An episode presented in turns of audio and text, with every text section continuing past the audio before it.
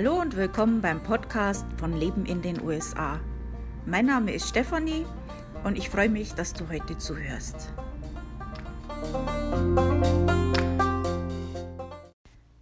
Im Podcast von letzter Woche habe ich euch erzählt, dass ich mich auf den Sturm vorbereite, also dieser Isaias.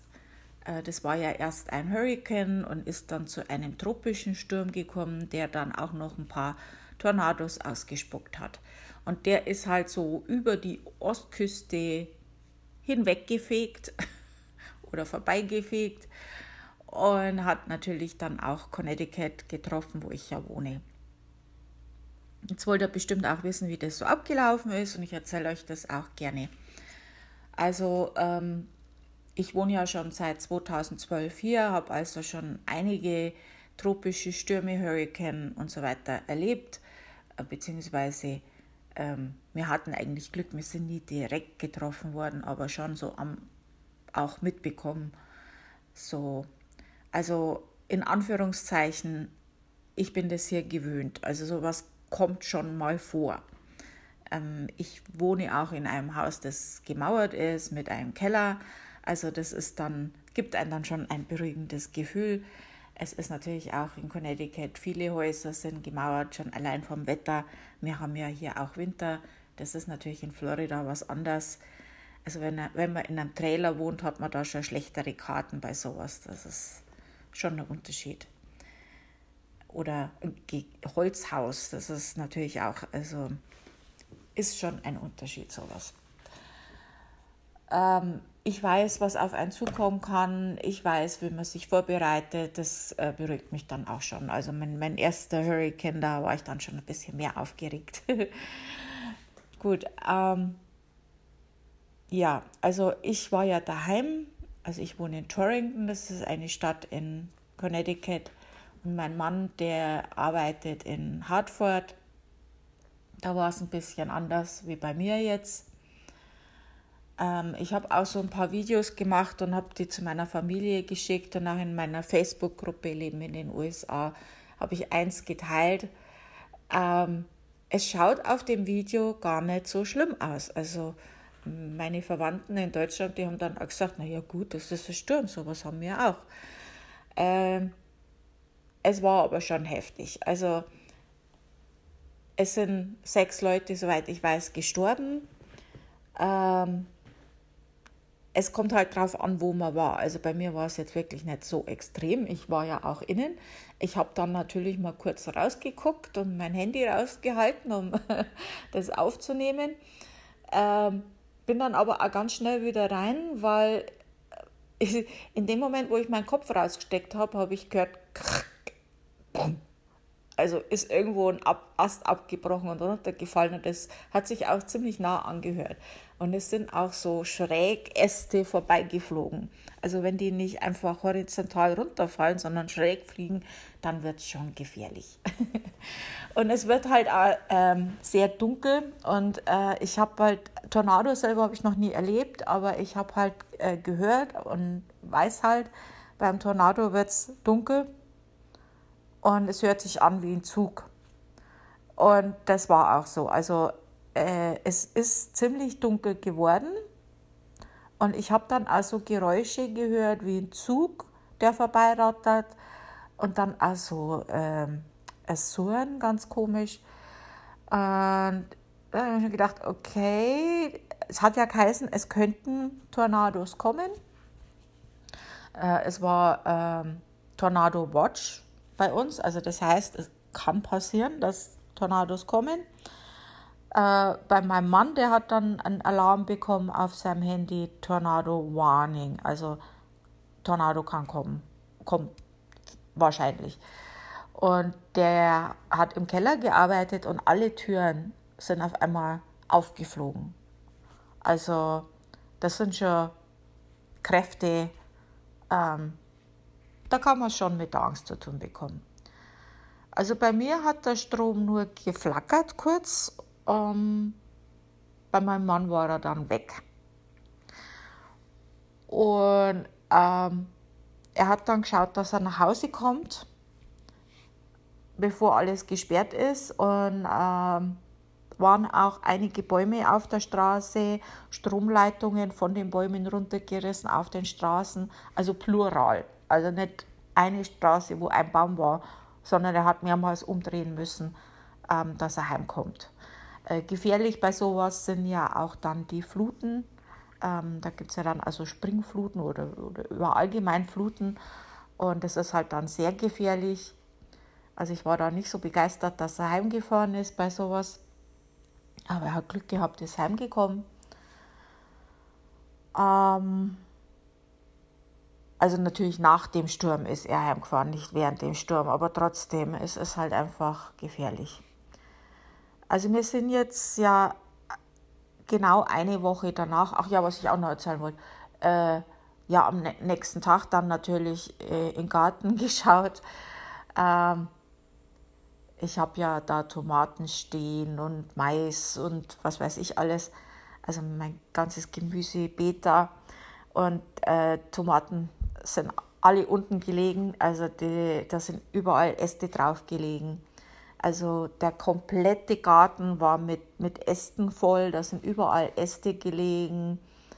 Äh, kleine, große. Und ähm,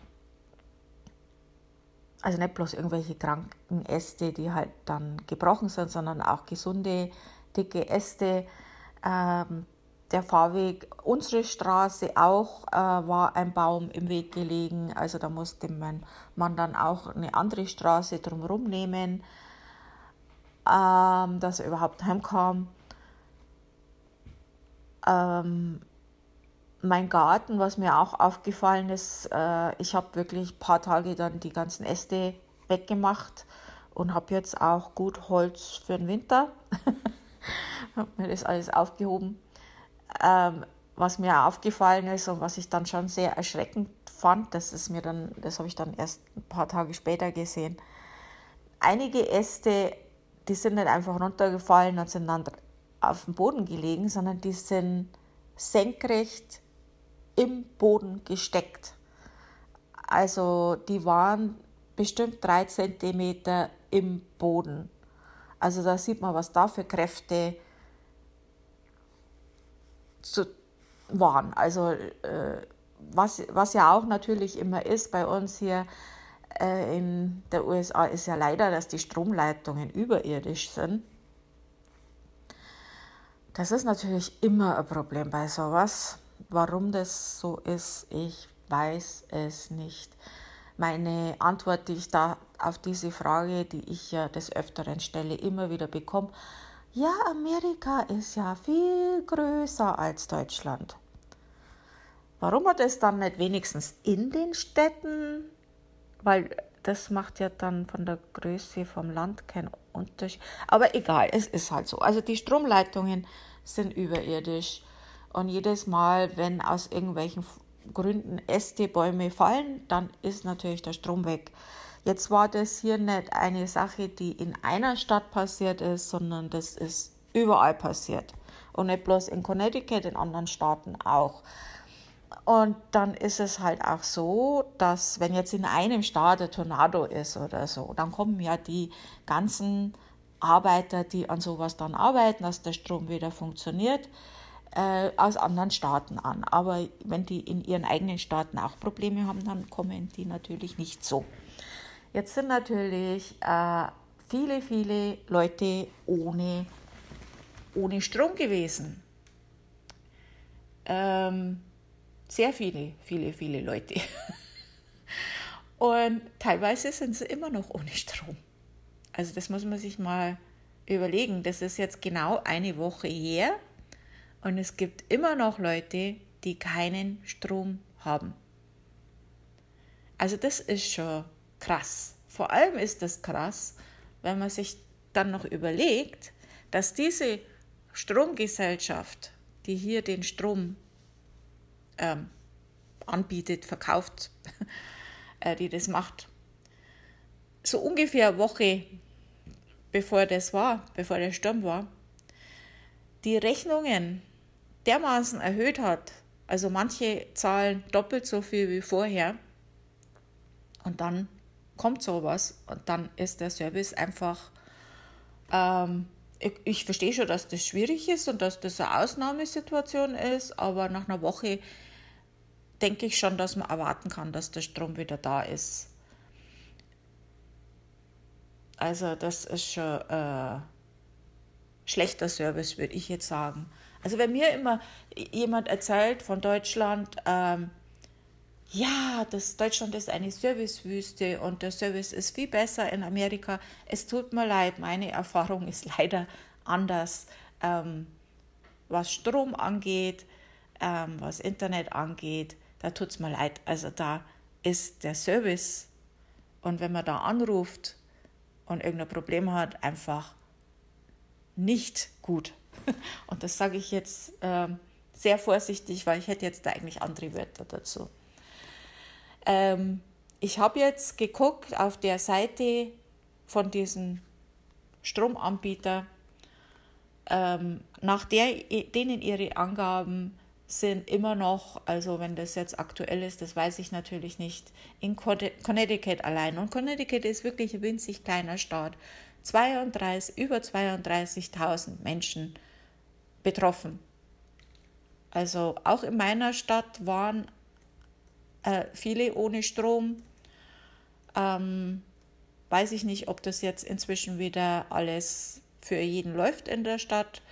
Ähm, ich denke mal so, bei meinem Mann in der Arbeit war der Strom auch aus. Ähm, für einige Tage. Also er konnte halt dann, äh, er ist am nächsten Tag in die Arbeit, wusste ja nicht, ob der Strom da ist oder nicht. Und was Sache ist. Und er hat halt äh, viel, viel länger gebraucht, um in die Arbeit zu kommen. Also der war äh, zweieinhalb Stunden unterwegs, um in die Arbeit zu kommen. Also normal braucht er natürlich nicht so lang. Und dann haben sie alle heimgeschickt, weil kein Strom. Also er äh, hat andere Sachen machen können für eine Weile, ist aber dann auch heim ziemlich früh. Und ja, dann der Rest der Woche konnte er nicht arbeiten, weil kein Strom da war.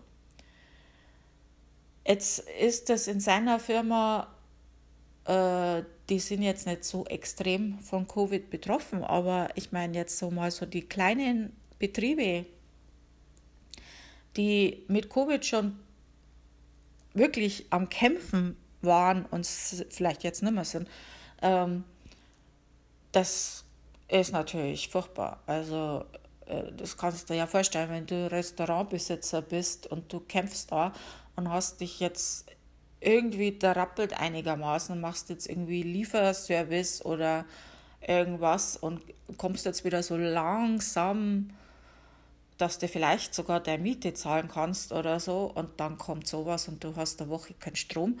Ähm, ja, das ist natürlich nicht so gut. ja, also mein Mann ist natürlich jetzt inzwischen wieder in der Arbeit, also seit Sonntag ist jetzt bei seinem Betrieb der Strom wieder da. Er ist dann auch sonntags in die Arbeit, äh, um wieder aufzuholen. Und ja, also da ist jetzt wieder Normalbetrieb. Ähm, für ihn jetzt, aber wie gesagt, es gibt immer noch Menschen, die haben immer noch keinen Strom. Äh, ja, also so schaut es bei uns aus. Also wir haben Glück gehabt. Also ganz ehrlich, also da gibt es Leute, die sind schwerer betroffen. Ähm, wir haben keine Schäden. Wir hatten Strom die ganze Zeit. Ich meine, bei uns ist es natürlich auch sehr schwül und sehr heiß. Also wenn es da kein, kein Ventilator oder Aircondition oder irgendwas hast, das ist natürlich auch sehr unangenehm. Bei uns ist es ja auch so, wir haben ja Brunnenwasser, da braucht man Strom dazu, dass das dann auch äh, kommt. Ähm, das wäre natürlich auch unangenehm.